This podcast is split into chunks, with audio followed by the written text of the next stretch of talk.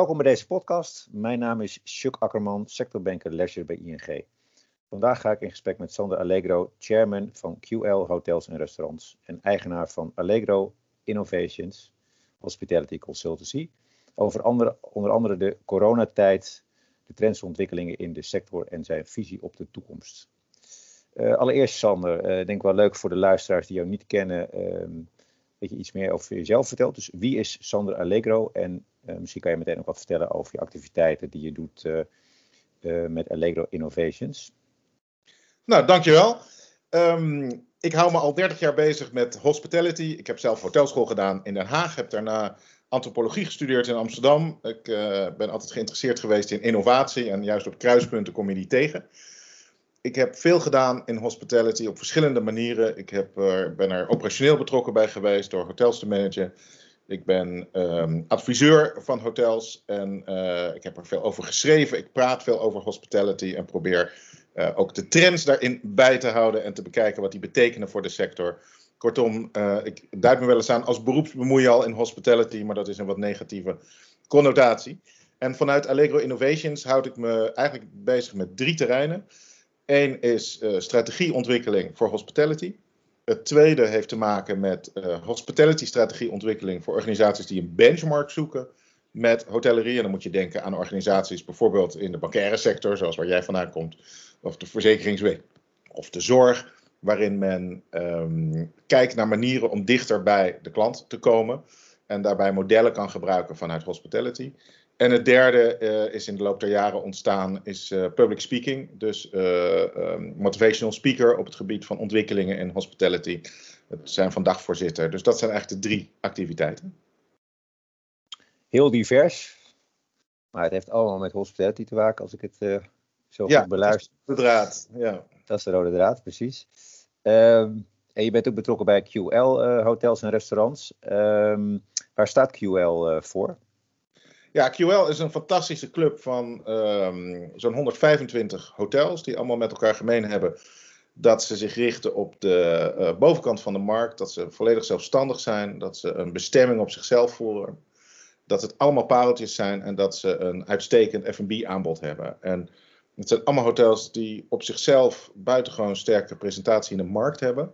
En die er toch voor kiezen en daar een gemeenschappelijke presentatie in te kiezen in bepaalde markten. En daar is QL dan de partner voor, want die faciliteert dat zelfstandig ondernemerschap.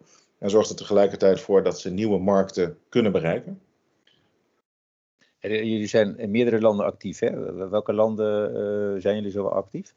Ja, als je het mooi wil noemen, zijn we in tien landen actief. Um, dat wil zeggen dat we in tien verschillende landen uh, QL-hotels hebben. Het zwaartepunt uh, ligt in Nederland, waar we ruim de helft van de hotels hebben. Dan volgen België, uh, Duitsland, uh, Zwitserland en Oostenrijk. En dan is er een aantal landen waar we een heel beperkt één of twee hotels hebben. Um, en de buitenlandse hotels zijn hotels die erg graag in contact komen met de Nederlandse consument. En ook die hebben net als de Nederlandse hotels dus die kenmerken dat ze ja, als bijzonder zelfstandig boutique hotel zich presenteren in de markt. Mooi, interessant. Um, even kijken, nou dan is het natuurlijk, ja, sinds vorig jaar, hè, we zitten nu inmiddels al in een jaar in, in coronatijd. Uh, dat, zal, dat zal ook, uh, uh, ja, jullie hebben geraakt. Reken maar. Wat, wat, was precies de impact van corona voor QL hotels en restaurants? Nou ja, het, het, um, wij zijn in 2020 gestart door het um, aan te kopen en over te nemen van de oprichter en dat heeft ervoor gezorgd dat dat natuurlijk een bijzonder jaar was om in te starten. Uh, Zo'n collectief van hotels vraagt natuurlijk om een persoonlijke kennismaking. Dat uh, kende zijn beperkingen in het coronajaar, zeker met de buitenlandse hotels. Maar uh, als je kijkt naar de hotels zelf, ja, dan zie je dat het ongelooflijk sterke ondernemerschap van de individuele hoteliers. de resilience, de mogelijkheid om zich aan te passen, ja, um, indrukwekkend is. En dat een heleboel hoteliers uh, absoluut een heel moeilijk jaar hebben gehad en nog steeds hebben. Maar toch kans hebben gezien om uh, ja, iets te maken van deze crisis en uh, zich te concentreren op wat er wel kan. En zich met dat ja, onderscheidende ondernemerschap toch in die markt hebben weten te handhaven. En ik vind het echt ja, bijzonder om te zien hoe een aantal van hen ook hele nieuwe concepten heeft ontwikkeld en bezig is geweest. Maar ja, voor ons als totaal is het een, een uitdagende markt, maar het gaf ons ook de tijd om alle plannen die we hebben voor de toekomst uh, verder te ontwikkelen, om nog dichter bij onze hotels te gaan staan, de rij te sluiten en uh, ja, vooruit te kijken. Je geeft aan nieuwe concepten. Uh, kan, je daar, kan je daar wat voorbeelden van noemen? Ja, nou wat, wat je ziet is een aantal ondernemers die hebben na een aanvankelijk ja, totaal overrompeld te zijn, zoals wij allemaal, omdat je, ja, als je nog even teruggaat naar begin 2020, dat werd het jaar van de hotellerie. Uh, niet alleen in de Randstad, maar wij zijn vooral gevestigd ook uh, ja, op plekken door het hele land en in Europa, op andere plekken. Um, dat werd het jaar van de hotellerie. Uh, veel evenementen, veel reuring in de markt, een goede economische vooruitzicht. Dus iedereen voorzag een, een, een heel druk jaar. Nou, dat kwam niet krakend en piepend, maar met een enorme klap opeens tot stilstand toen in maart 2020 bekend werd: het moet nu per direct sluiten ja, dat was een, een totale overrompeling en betekende een volstrekt nieuw uh, realiteit, uh, zoals eigenlijk voor het hele land. Maar voor hoteliers uh, ja, van een vol huis opeens naar een leeg huis. En dat dwong ze om na te denken over wat ze verder gingen doen. En als ik kijk naar de nieuwe concepten die bedacht zijn, dan gaat het om het dineren op de kamer, het goed omgaan met afhaal, het je bedrijf ombouwen tot een veilige plek waarin gasten ook daadwerkelijk die verplichte anderhalve meter ook, afstand kunnen houden het inrichten van eigen testmogelijkheden om ervoor te zorgen dat het personeel ook uh, gezond en beschermd is. Um, en als ik denk aan nieuwe concepten, dan is een van de dingen die me te binnen schiet uh, hotelrestaurant Merlet in Schorel. Die uh, heel creatief is geweest meteen vanaf het begin met afhaal, met bezorgen. maar nu bijvoorbeeld een schip heeft gehuurd waarmee ze private dining in hotelkamers op dat schip aanbieden. En zo zijn ook een heleboel andere bedrijven die, gevonden, die gezocht hebben en vooral ook gevonden hebben dat er nieuwe mogelijkheden zijn om toch te ondernemen. Ja, dat, dat is zo. Eh, ja, dat het positieve van de crisis, het heeft natuurlijk heel veel negativiteit veroorzaakt, maar het positieve is een, aantal dingen die je het noemt. Hè. Tijd om even opnieuw over dingen na te denken, maar ook uh, nieuwe concepten die dan uh, ontstaan. die daarvoor wellicht, ja, als er geen corona was geweest, wellicht niet zouden zijn ontstaan. Um, Even kijken, want als je dan naar terugkijkt naar die crisis, hè, wat hebben jullie als QL vooral geleerd van die crisis? En wat, en wat, zijn dingen die je zeg maar blijvend nu anders gaat doen na de crisis, als straks uh, corona voorbij is? Nou ja, we, hebben geleerd dat um, uh, we zien dat het type hotels wat we in onze collectie hebben, uh, zijn over het algemeen, er zijn natuurlijk uitzonderingen daar gelaten, redelijk bestand tegen dit soort zaken. Dat heeft ermee te maken dat het ondernemerschap wat in die bedrijven zit, buitengewoon sterk ontwikkeld is. Um, dat er vaak of sprake is van eigen onroerend goed, of sprake is van een dusdanige relatie met de onroerend goed eigenaar, dat um, ja, dit soort zaken ook in dit soort tijden kunnen voortbestaan.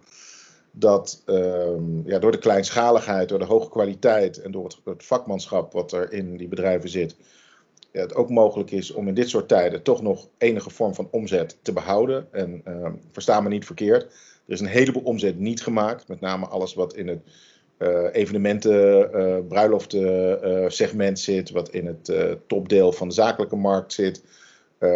het op kleinere capaciteit kunnen draaien. Dus het is zeker geen hosanna. Maar dat dat ondernemerschap sterk blijkt en bedrijven door deze crisis heen lijkt te slepen, is me wel duidelijk geworden. Wat wij ervan geleerd hebben, is dat we snel, snel moeten schakelen en kunnen schakelen. Als we zien hoe snel onze hoteliers schakelen, dat we daar op ingesteld moet zijn. Dat zijn we ook. Dat het ontmoeten ook bij ons is vervangen door het online uh, contact hebben. Dat we zelfs voor ons year event, wat een belangrijk sociaal punt in de jaarkalender is van de hotels, een alternatief hebben gevonden samen met onze partners. Door dat te verpakken in een uh, year event in een box en uh, bij alle hotels persoonlijk af te leveren. Kortom, ook wij hebben um, de tering naar de nering gezet en daar een aantal concepten in gevonden die we ook zeker zullen handhaven. Heel mooi. En, en uh, als je kijkt naar afgelopen jaar, ik weet niet of je iets over kan zeggen, maar, maar wat voor omzetdaling uh, ja, moet ik aan denken, zeg maar, als je kijkt uh, in de breedte naar jullie groep? Want het zal misschien per, per uh, hotel, restaurant ook verschillen, maar wat is een beetje zeg maar, de, de bandbreedte ehm, qua impact? Nou, ik moet, ik moet daar een kleine kanttekening bij maken. Wij werken met zelfstandige hotels waar we heel nauw mee samenwerken, maar zij zijn de baas over hun eigen boeken, daar kijken wij niet in dat neemt niet weg dat we ook veel contact hebben met het hoteliers en met ze spreken. We zien eigenlijk dat um, er een aantal hotels is wat erin geslaagd is om uh, break-even te draaien. Um, door met veel creatieve concepten te komen en door ook een, een corona-proof concept blijken te hebben, doordat ze gelegen zijn op een plek waar de vraag eigenlijk doorliep. Um, maar ik denk dat in de mildste gevallen uh, uh, er een omzetverlies tussen de 30 en de 40 procent is geweest. We hebben ook een aantal stadshotels en die hebben te maken met een veel forsere um, teruggang. En daar zit het in sommige gevallen denk ik wel tegen de 70, 80 procent. Ja. ja, enorm. Ja. Um, nou, als we dan even zeg maar, wat meer gaan, gaan kijken naar de markt in de breedte. Hè? Uh, welke blijvende veranderingen heeft deze crisis volgens jou uh, ja, veroorzaakt zeg maar, in, de, in de hospitality sector? Nou ja, de, het, het, uh, we moeten natuurlijk nog zien. Maar wat ik verwacht is dat een aantal ontwikkelingen die al gaande waren, een soort van versneld zijn. En dan denk ik met name aan. Um, ja, wat ik, wat ik graag beschrijf is eigenlijk dat, dat de markt die, die we zien zit, zoals ik er naar kijk, um, zou je kunnen op allerlei manieren natuurlijk opdelen in, in segmenten. Maar een van de ja, meest klassieke die gebruikt werd is business leisure. Um, die vind ik nog wel op geld doen, maar daar is een hele andere belangrijke dimensie bijgekomen. En dat is de dimensie of je een oplossing biedt of dat je een belevenis biedt. En wat mij betreft is dat een continuum. Uh, uh, je hebt pure oplossingshotels, noem ik het maar eventjes. Je wil overnachten, dat moet niet te duur zijn. Uh, dat mag ook best langs de snelweg. Um, daar hoeven geen toeters en bellen aan, dan ben je op zoek naar een oplossing. En de experience, die kan totaal over de top zijn, met alles erop en eraan. En daar zit eigenlijk geen limiet aan, maar dat zijn de twee uitersten als je die kruist in een tabel op uh, business leisure, dan denk ik dat je al langer een beweging zag dat ook business die experience kant op aan het gaan is. iedereen die no frills zaaltjes aanbiedt uh, met automatenkoffie en een plak begrafeniscake. Ja, dat was eigenlijk al een stervend concept. Je ziet nu dat in versneld tempo we naar dat kwadrant aan het toe gaan zijn in business, waarin ook die experience belangrijk wordt. Um, en als ik dat wat concreter maak, dan denk ik dat in de hotellerie, als je puur een oplossing aanbiedt, uh, dus een zakelijke bijeenkomst faciliteert waar niet veel meer gebeurt dan het overdragen van kennis, dan zit je in een gevaarlijk segment. Omdat we in versneld tempo hebben geleerd dat je voor het overdragen van kennis eigenlijk een samenkomst niet meer nodig hebt. Maar we zijn sociale wezens, dus dat samenkomen, dat, dat willen we nog steeds. Alleen op het moment dat je vaker, zoals wij nu ook doen, online met elkaar communiceert, dan zul je op de momenten dat je samenkomt, die, die schaarser worden, meer investeren in het uh, ja, versterken of het leggen van de relatie. En dat vraagt om een ander soort omgeving.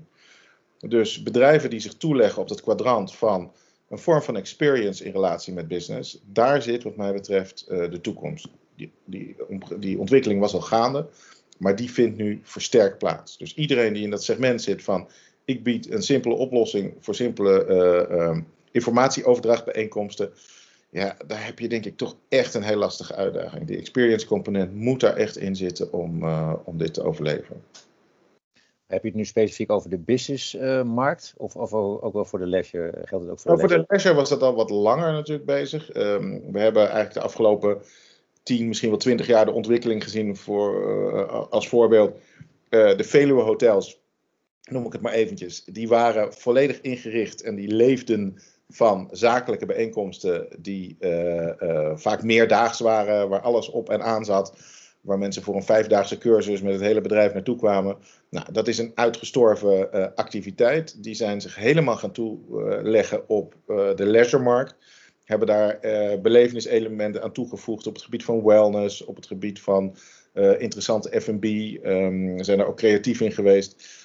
Nou, je ziet nu in toenemende mate dat dat het segment is waar uh, men naar zoekt. Lifestyle hotels, waar uh, uh, je niet alleen overnacht of eet, maar waar je eigenlijk als bestemming kunt zijn. En ja, met QL zitten we precies in dat hoekje. dus ik, ik zie voor dat type hotels enorme kansen. Even kijken, iets anders. Technologie, hè? technologische ontwikkelingen, digitalisering, data. welke ontwikkelingen verwacht je op dat gebied de komende jaren? Nou, ik denk ook dat je daar ziet, net als wat ik net schetste, dat een, uh, die ontwikkeling versneld zal zijn. We, en, dat het komt misschien uit een, uit, een, uit een wat onverwachte hoek.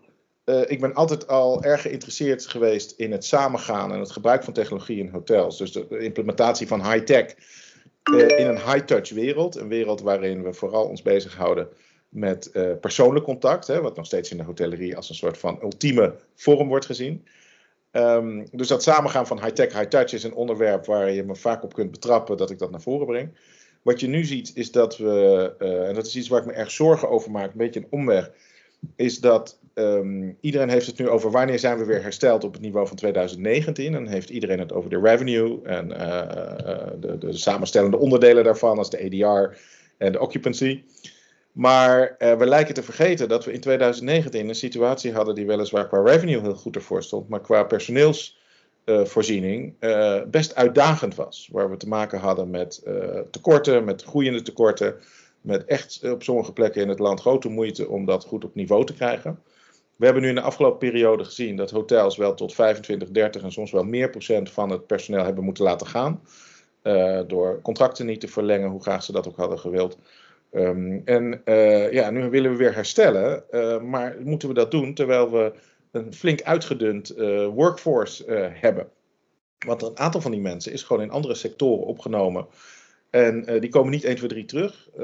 we zien nu tekenen dat bijvoorbeeld bij de opleidingen, vooral bij de ROC's, er een enorme achterblijven is geconstateerd van het aantal aanmeldingen. Dat kan misschien nog komen, maar omdat ouders en kinderen op dit moment toch denken, ja, is dat wel een, een, een, sector met perspectieven. Ik zie die overigens zeer. Ik denk dat dat een sector is waar je zeker in moet stappen nu. Uh, want de kans dat je daar straks een baan krijgt is enorm groot. Maar dat zijn allemaal factoren die maken dat we straks toch te maken krijgen met een heel gespannen arbeidsmarkt. Um, nou, dat zal zich uh, kunnen vertalen in, in, in hogere kosten van arbeid. Uh, maar dat zal er ook toe leiden dat je als organisatie in de hotellerie en in de horeca in het algemeen beter zult nadenken over hoe zet ik die factor arbeid in. En um, gaat kijken of je tot interessantere banen kunt komen, waarbij je een beter gebruik maakt van die uh, belangrijke, maar ook kostbare factor arbeid. En uh, alternatief is dan dat je kijkt naar manieren waarin je bijvoorbeeld door ondersteuning van technologie tot die betere inzet kan komen. Nou, dat kan op hele simpele manieren. We zien nu dat uh, het inchecken online een flinke ontwikkeling heeft doorgemaakt. We zien dat het bestellen per QR-code een, een, ontwikkeling heeft doorgemaakt. Um, we zien dat bijvoorbeeld het vergroten van het afzetgebied uh, door het uh, gebruiken van je keukencapaciteit voor afhalen en bezorgen is toegenomen. Dus er zijn allerlei uh, ontwikkelingen gaande waarvan ik verwacht dat ze ja, meer aandacht krijgen en meer nodig zullen zijn. Dus ik verwacht ook op dat gebied een grote ontwikkeling. Als je kijkt naar duurzaamheid, wat, wat verwacht je daar voor de komende jaren? Ja, dat, dat is. Dat is uh, um, als je kijkt naar de ontwikkeling van trends, dan is de laatste fase dat iets een fact of life wordt. Nou, duurzaamheid zit wat mij betreft uh, in, in die fase van de trendontwikkeling. Het was ooit iets voor een kleine groep. Uh, die misschien nog werden uitgelachen als de geitenharenwolle sokkentypes.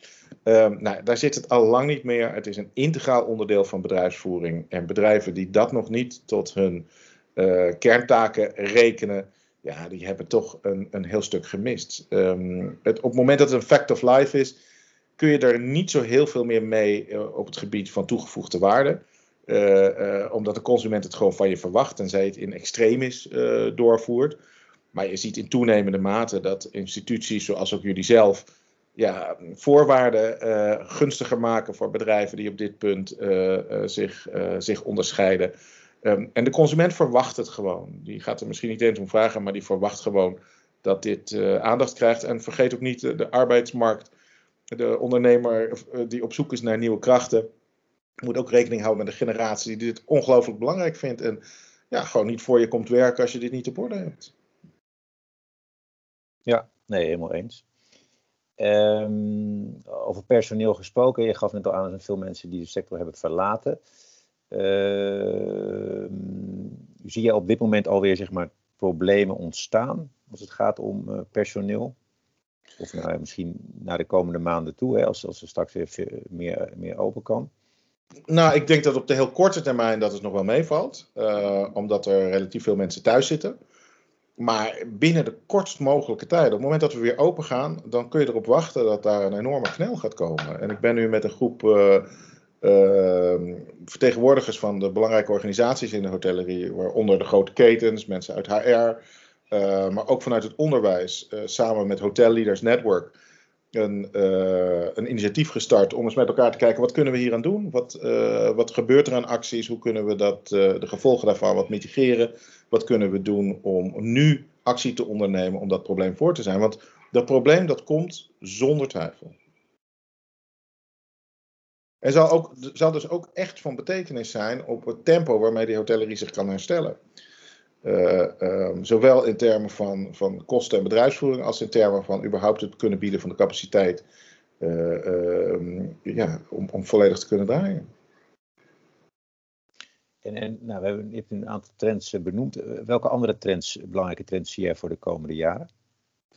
Nou, een van de dingen die, die corona heeft gebracht is dat we de trend die al gaande was, dat we hotels eigenlijk multifunctioneler gebruiken. Dus niet alleen om te overnachten en te vergaderen. Eh, we hebben dat steeds meer ontdekt als plek om te eten, om te borrelen, om te ontmoeten, om koffie te drinken, om te werken. Ehm, dus een, een, hotel als een soort social hub, die functie is eigenlijk versterkt. Uh, en waardoor is die versterkt? Omdat op momenten dat een hotel wel open mocht, dat bijvoorbeeld de plek was waar werkplekken werden ingericht, waardoor mensen het ook op andere manieren gingen gebruiken. Nou, een aantal uh, uh, hotels heeft dat nu geïnstitutionaliseerd, heeft kamers ingericht als werkplek. En ik verwacht ook dat op het moment dat de coronacrisis straks hopelijk voorbij is, dat dat werken op andere manieren, hè, zoals wij ook allebei thuis werken en op dit moment dat nu doen, um, ja, dat dat niet zomaar zal worden opgeheven. Dat bedrijven zullen kiezen voor een veel flexibere vorm van uh, hun medewerkers laten werken. En dus een deel zal daarbij thuiswerken, een deel mag ook op een op andere werkplek zitten. En ik denk dat hotels die daar slim op inspelen, daarvan kunnen profiteren. Je ziet dat ook uh, er evidence is van, van grote toonaangevende bedrijven als Hilton, wat zelfs een soort brand heeft ontwikkeld nu, wat zich helemaal toelegt op het uh, aanbieden van werkplekken in hotelkamers. Dus dat is eigenlijk een, ja, een nieuwe markt die we, die we meenemen daar, daaruit. Als je kijkt naar de, de belangrijkste kansen en bedreigingen voor de sector op dit moment, en, en nou, laten we beginnen met nu en, en zeg maar dan voor de komende jaren. Nou ja, nogmaals, die, die, de belangrijkste bedreiging is wat mij betreft um, het, het op peil krijgen van de, uh, van, van de menselijke factor, de, de teamleden die je nodig hebt om een operatie goed te kunnen draaien, het bieden van toekomstperspectief, het op een goede manier uh, positioneren van werken in deze sector uh, in de arbeidsmarkt, um, het misschien ook wel ons opnieuw uitvinden uh, van ja, de functies en, en de carrièrepatronen die we daarin hebben, die beter laten aansluiten bij het workforce wat er aankomt. Ik denk dat er enorme kansen liggen um, bij het opnieuw vormgeven van uh, dat zakelijk segment, wat ik eerder schetste, waarbij je ja, nieuwe vormen krijgt die veel meer hybride zijn, um, omdat ze die experience kant op gaan, die organisaties helpen om ook daadwerkelijk dat schaarse contact wat er is, ja, ook heel vruchtbaar en, en, succesvol te laten zijn door dat te faciliteren. Um, ik denk dat er enorme kansen nog steeds liggen door het toenemend vraag naar reizen. We moeten niet vergeten dat onder deze lawine die ons heeft getroffen, lag een autonome groei van het wereldwijd toerisme van 4 tot 5 procent. ja, dat, dat is natuurlijk wel beschadigd door dit, um, door dit voorval. Maar is er nog steeds. Dus we, we, krijgen nieuwe markten die ons bezoeken, markten die zullen groeien. En dan denk ik met name uit, uit Azië, een, een, een, ontwikkeling die al gaande was, die ja, ook een, een wellicht een ander product vraagt. Um, er is een enorme schaarste aan, uh, aan ruimte, aan capaciteit. Je ziet dat er, ja, iedereen wil eigenlijk op dezelfde plek zitten. Dus uh, er is geen gebrek aan kapitaal, lijkt het, in, in de markt. Dus ja, we zullen toch wel zien dat er ook een druk komt in de vorm van hogere goedprijzen, die op een of andere manier toch ook weer verdisconteerd moeten worden in die, in die kamerprijzen. Dus er is wel een hoop aan het gebeuren. Als je dan naar, naar dit jaar kijkt, hè, wat, wat, verwacht je voor dit jaar voor de, voor de hotel- en restaurantsector? Nou ja, ik, ik, als ik weer die kwadranten die ik eerder schetste als uitgangspunt neem dan ben ik bang dat iedereen die opereert in wat ik maar even noem linksonder de, het, punt van uh, zakelijk uh, solution. Dus het bieden van een soort no-frills oplossing voor zakelijke gasten. die krijgen dit jaar nog helemaal niets wat ook maar enigszins lijkt op, op verlichting. Dat zal echt sporadisch zijn. Maar alles wat wat hoger in dat model zit, in de vorm van, sorry, wat meer rechts in het model zit, zoals ik het heb geschetst, in die experience kant, zowel zakelijk als leisure. Met name leisure zal als eerste oppakken, zoals we dat ook hebben gezien in de zomer van 2020. Maar ik verwacht ook dat de behoefte van de zakelijke gast om bijeen te komen, om uh, contacten te leggen, om te netwerken, enorm zal groeien. En dat dat toch meer in een experience omgeving is dan in een solution omgeving. Dus dat segment wat zich richt op uh, die experience kant, wat in staat is om een hele belevenis te doen, om het op een veilige manier te doen, relatief kleinschalig. Ik denk dat daar de allergrootste groei zit. Uh, er speelt nog een dimensie doorheen en dat is nationaal-internationaal. Nou, nationaal verwacht ik dat als we het voor elkaar krijgen, om dat voor mij niet te accepteren um, gedoe met die vaccinaties uh, los te trekken. Um, ja, dan zal dat nationale snel weer uh, uh, op de rit komen. dat internationale, dat zal echt nog wel even nodig hebben voordat mensen weer gaan reizen. Voordat, ja, met name de grote bedrijven hebben toch een nieuwe manier gevonden van communiceren. zijn ook eigenlijk allemaal heel risk-averse. Dus die zullen zolang nog niet overal het coronavrij is, hun, hun werknemers niet op pad sturen, omdat ze dan allerlei juridische gevolgen kunnen ondervinden wanneer die ziek wordt.